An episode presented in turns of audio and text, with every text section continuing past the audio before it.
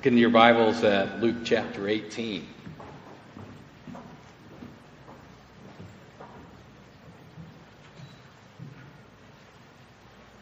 want to read verse 9. It's where we'll start. We'll get through verse 14 today. And he also told this parable to some people who trusted in themselves that they were righteous and viewed others with contempt. I want to stop right there for just a moment. Surely we don't have people like that today, do we? People who trust in themselves as being righteous. You may recognize this fellow's picture. Uh, Michael Bloomberg, he was the mayor in New York City for three terms, 12 years. He is figured to be the 11th richest person in the United States. He's the 15th richest person in the world, according to an article that I just read about him. He's worth about 33 mil, billion, 33 billion dollars. And I want to quote to you what he recently said in this article. And actually, I have that quote for you on the screen. He says, I'm telling you, if there is a God, when I get to heaven, I'm not stopping to be interviewed. I am heading straight in. I have earned my place in heaven. It's not even close. My, oh my, oh my. Is he ever in for a major shock if he doesn't change his way of thinking and have a change of heart? He, in his own mind, he is a God unto himself. He thinks he's in control. He thinks that he's going to call the shots even beyond this life. But he will find out differently. He will find out that there is a God, capital G, much bigger than what he is. But I'm wondering, are there others who share his kind of thinking? I'm sure there are. In fact, that's how the Pharisees thought in Jesus' day. They thought that they were good enough on their own that they could just earn their way into God's favor. The text says that they trusted in themselves and they were that they were righteous and they viewed others with contempt. In other words, they're looking down their nose at other people. They are thinking that they are better than other people because they're more righteous than what other people are. That's why Jesus had so many run ins with them. He didn't like their way of thinking and he was very willing to confront them. He spoke the truth to them. In our text today, he's telling a parable that I am sure got their attention and it got their dander up. It would do us good to pay attention to this parable as well. Let me read to you the parable that Jesus told these folks. Two men went up into the temple to pray. One a Pharisee and the other a tax collector. Now, don't you know that got their attention? The Pharisee stood and was praying this to himself God, I thank you that I am not like other people, swindlers, unjust, adulterers, or even like this tax collector. I fast twice a week. I pay tithes of all that I get.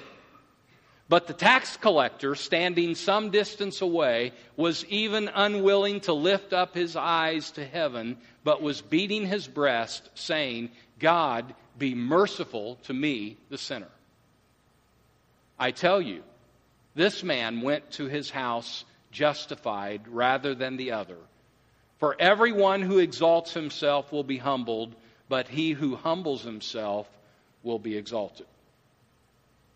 Two men in this parable, Jesus says a Pharisee and a publican. And they have gone to the temple to pray. But as I read through this text, it doesn't seem to me that the one is there for the right reason. He's not there to worship God. He's not there to pray to God. He's it, seemingly he's praying more to himself as though he is God. What a sad scenario. Now, I'm sure he wouldn't have admitted to that, that, that he is God. But that's, that's what his prayer was giving evidence to. You look at his prayer, it's, it's nothing but I, I, I, I, I. He was impressed with all that he was doing for God. But I don't think God was impressed. He was, he was trying so hard to get his, his hand around to his back that he could just pat himself on the back for all the good that he was doing. I want you to know that God is not impressed with our goodness. I mean, let that sink in for just a moment because it goes opposite of what most people in the world think. Most people think that God is impressed with their goodness. I think that's where Michael Bloomberg, Bloom, Bloomfield is coming from. He's, he's, a, he's a philanthropist. He throws a lot of money towards nonprofit organizations. I looked at those nonprofit organizations that he's giving money to. None of them are making a difference for eternity.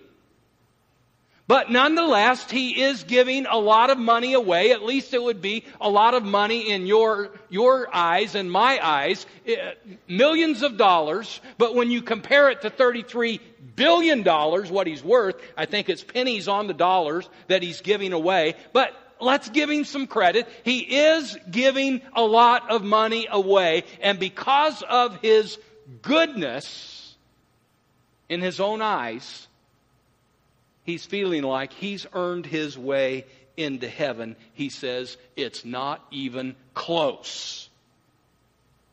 But he's mistaken.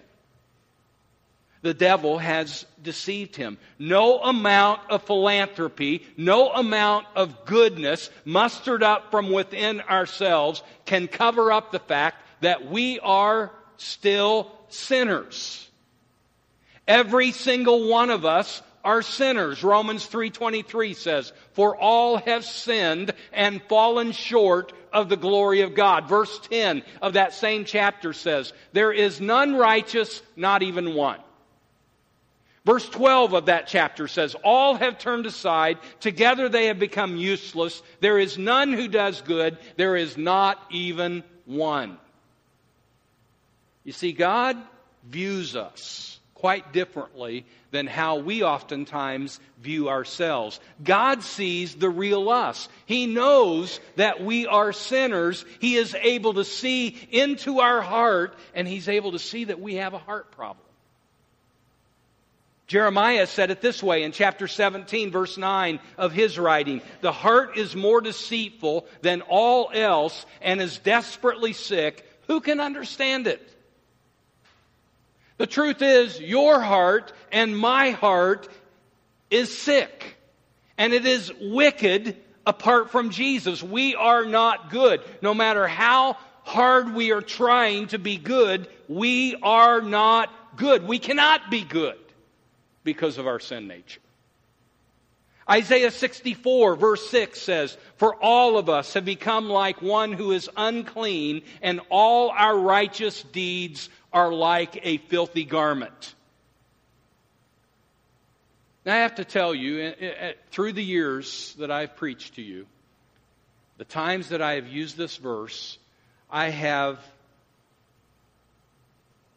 not given you a complete picture of what the prophet was saying there.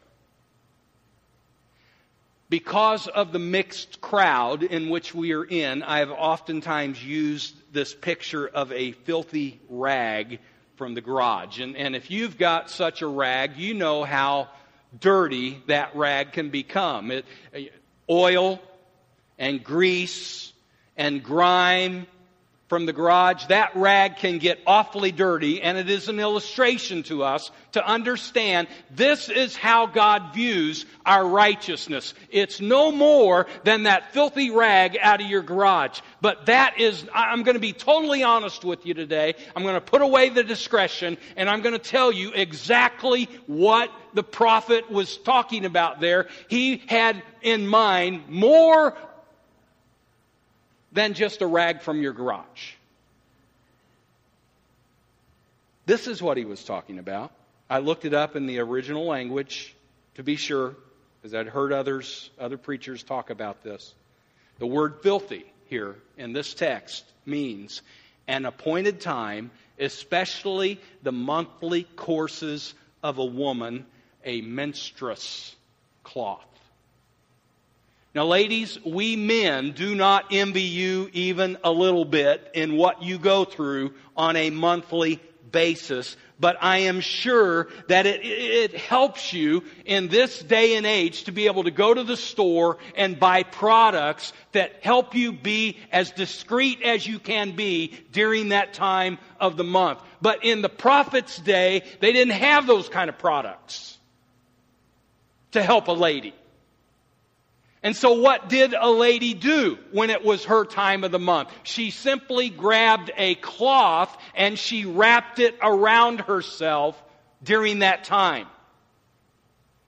And this is the cloth that the prophet is talking about here in this text. This cloth shows us exactly how God views our righteousness all of that goodness that we try to muster up within ourselves, he views it as that cloth which a woman would wrap around herself in her time of the month. We have no goodness that God is going to be impressed with. 1 John 1 8 says, If we claim to be without sin, we deceive ourselves and the truth is not in us.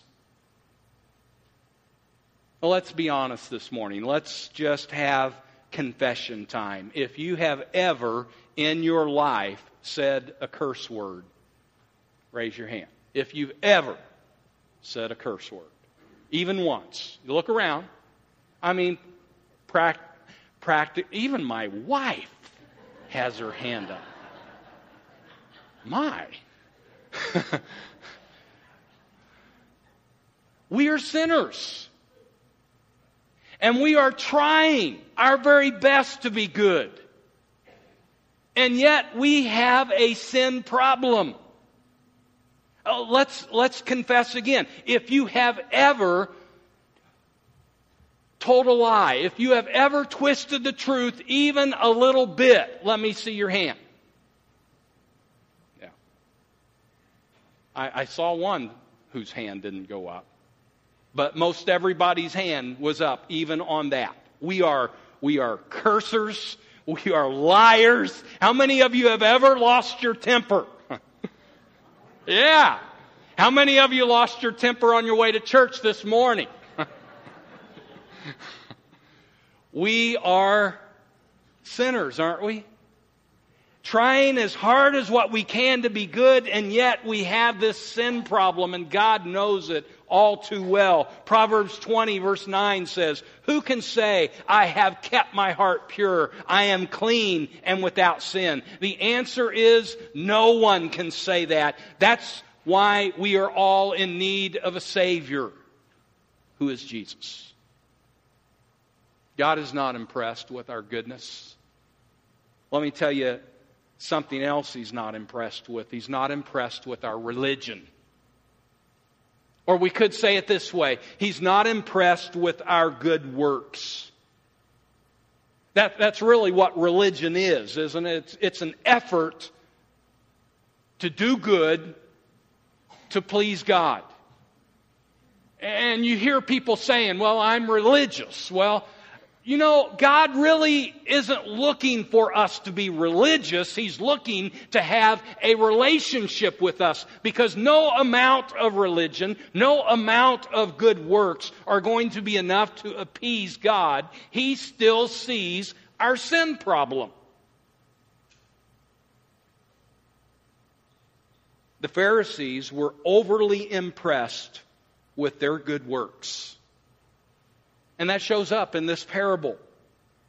As this Pharisee is praying to God, he's patting himself on the back over the fact that he is tithing of his income. And tithing is a good thing. You'll hear me challenge you in that from time to time. It's very scriptural. It's seen in the Old Testament. Jesus commended it in, in, in his life as he was here on the earth. Tithing is a good thing. But this Pharisee was of the mindset that because he was tithing of his income, and he was a very careful tither, that he was earning favor with God. But not only was he tithing of his income, he was also fasting twice a week. And I, I, don't know if anyone here could raise their hand and say, I fast twice a week. I sure can't raise my hand and tell you that. And, and interestingly, as in, in my study this week, I found out some things about this. It was mandatory for the Jews in the Old Testament law, Moses' law that, that he gave to his people, it was mandatory for them to, to, to fast once a year on the Day of Atonement. That was, a, that was a requirement of God. Once a year they were to fast. These Pharisees are far exceeding that. They are fasting twice a week.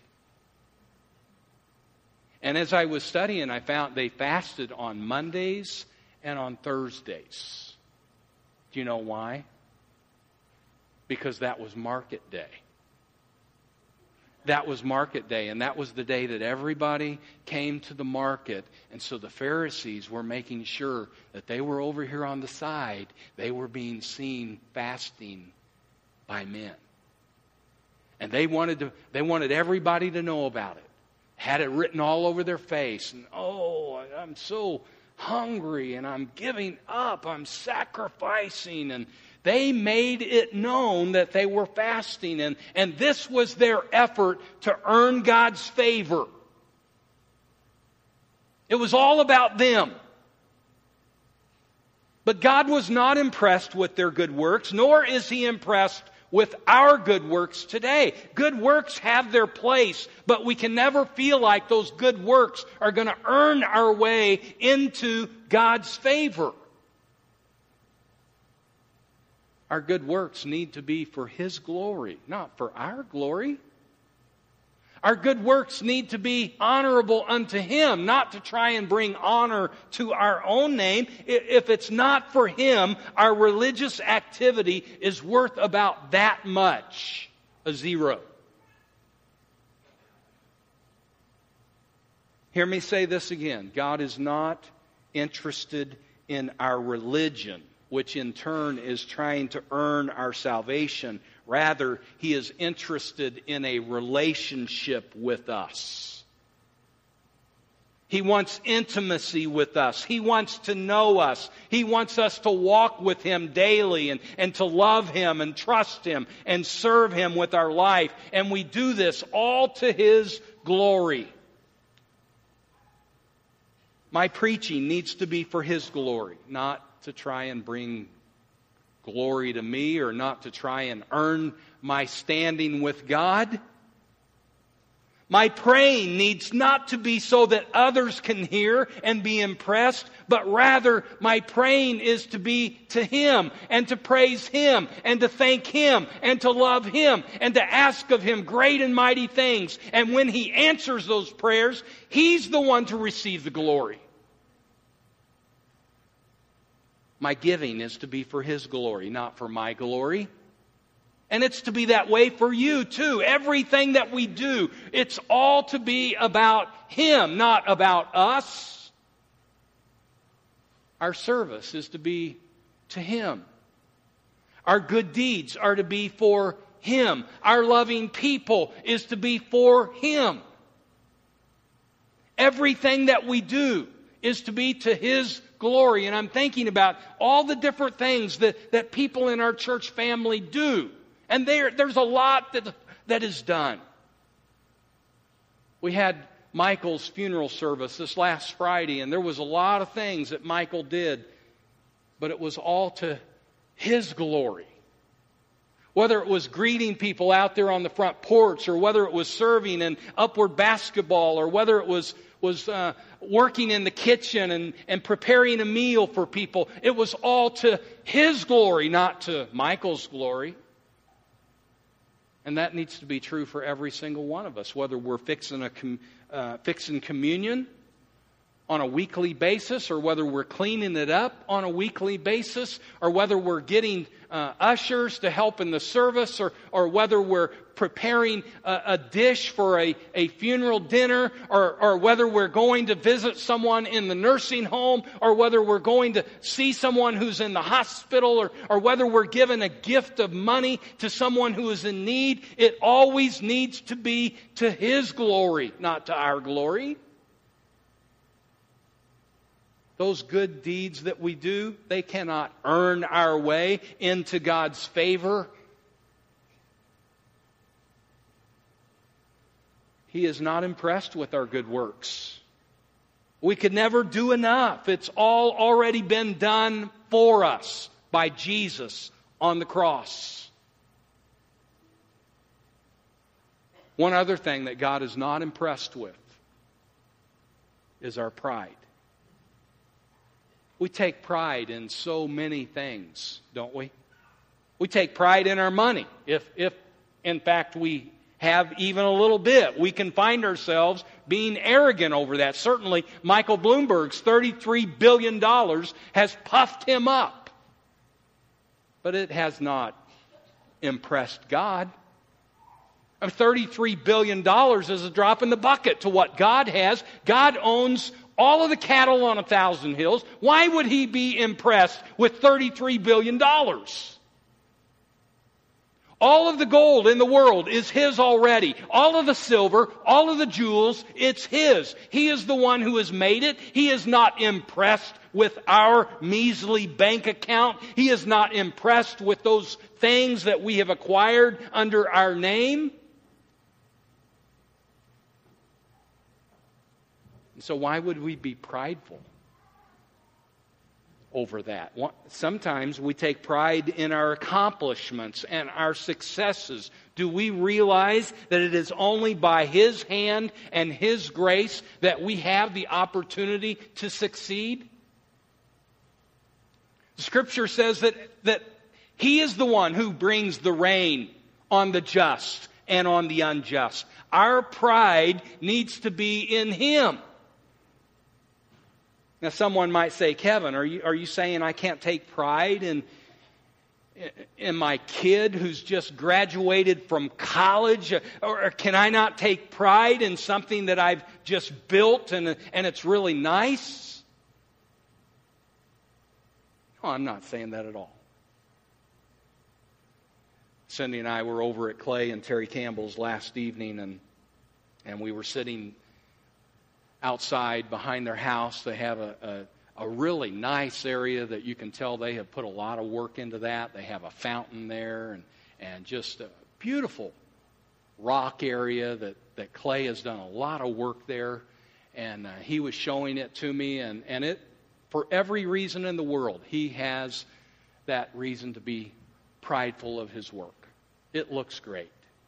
It was such a comfortable area. And, and, and I'm thinking, you know, God, when, once He created the world, what did He do? He stepped back and He said, Wow, look at it. This, this is good. This is very good. And so, no, I'm not saying that we can't be prideful about an accomplishment that we have done or, or a success that we have in our life, but I am talking about the difference between a healthy pride and a destructive pride. There is a big difference between the two. A healthy pride would be that of, of being proud of your kid in their graduation from college or high school, or they just landed a job and, and you're proud of them, or, or, or you're proud of the work that you have accomplished. Maybe, maybe you're a woodworker and you, you have built a cabinet and you, you look back and you can be proud of that. But not a destructive kind of pride. Where all of a sudden you get puffed up and you begin to think that you're better than other people because of your accomplishments or because of what you have built or what you have done. And you look down your nose at other people. That's the kind of pride that God hates. He's opposed to the proud, but he gives grace to the humble, says James chapter 4 verse 6. Proverbs 16, 18, God, uh, the, Prov- the Proverbs writer says this, pride goes before destruction and a haughty spirit before stumbling. 1 Corinthians 10, 12 says, therefore let him who thinks he stands take heed lest he fall. See, this Pharisee had a very destructive pride. He's looking down his nose at the, at the publican and he's looking down his nose at other people because they aren't quite as righteous as what, as what he is. And that's the kind of pride that God warns us against, and that's the kind of pride that God hates. And God will judge that kind of pride. I was reading in Mark Moore's book, and he made reference to a rabbi, Simeon ben Joachim. And this, this is a real guy, I, I suppose, back in the day. He's written, been written about. He's been quoted as saying this If there are only two righteous men in the world, I and my son are those two. If there is only one righteous man in the world, then I am he. That's the kind of pride that God is not impressed with. But let me tell you what God is impressed with. And this is where your ears really need to perk up. This is what God is impressed with. He is impressed with a broken, repentant heart. Mark that down. Plant it into your mind. He is impressed with a broken, repentant heart. The tax collector in this parable was so broken that he was standing some distance away, the text says. In other words, he was standing from afar. He didn't even feel worthy to come close. He didn't have his head up. He had his head down. He was like a small child who is ashamed to even look into his father's eyes, and he's beating his breast the scripture says. Not in a puffed up kind of way. If you watch the basketball players or, or the football players, you'll see them oftentimes beating their breast out of pride. That's not what we're talking about here with this publican. He's beating his breast as a mourner would amidst his loss. He's crying out to God, Be merciful to me, the sinner. You note the difference between these two fellows as they are praying? The Pharisee thinks the sun rises and sets on him. The publican, though, is broken. He's crying out for mercy. The Pharisee elevates himself as a righteous man. The publican elevates himself as the sinner. The Pharisee sees himself as a gift to God. The publican is crying out for a gift to be given to him from God, a gift of mercy. And know what Jesus said at the end of the parable. It was the publican who went away justified, not the Pharisee. For everyone who exalts himself will be humbled, but he who humbles himself will be exalted. We need more people like the publican who will have a broken, repentant heart. To know that we are undeserving of His grace. We are unworthy outside of Him, no matter how hard we try, no matter how good we try to be, that we are sinners in need of His mercy. And the quicker we realize that, then the more we become open, the more we become a person who can receive God's mercy.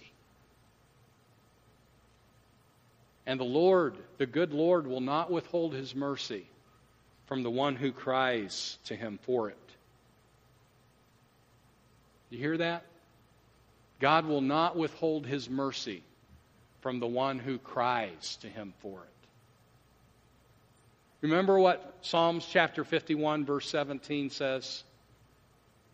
Here it is from the New, New American Standard Version. It says, The sacrifices of God are a broken spirit A broken and a contrite heart, O God, you will not despise. Here it is from the New International Version. Actually, I think maybe this is the New Living Translation. It says, The sacrifice you desire is a broken spirit. You will not reject a broken and repentant heart, O God.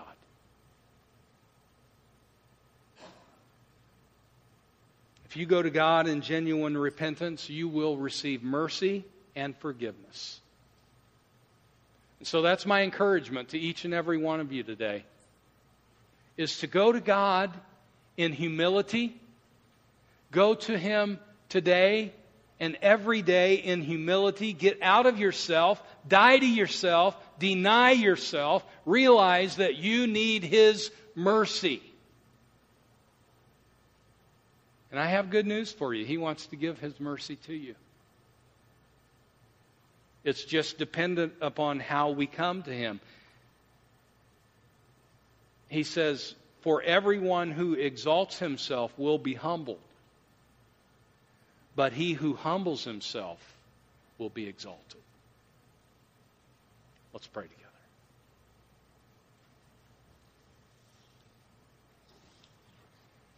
Thank you for your truth, dear Jesus. So help us to have this broken, repentant spirit that we come to you seeking your mercy. May we realize that you are the one who is good. And we are simply your servants. Thank you for your forgiveness. Lord, if there's one here today that is not in Christ, that is not in your forgiveness, help them to respond. And we pray this in Jesus' name.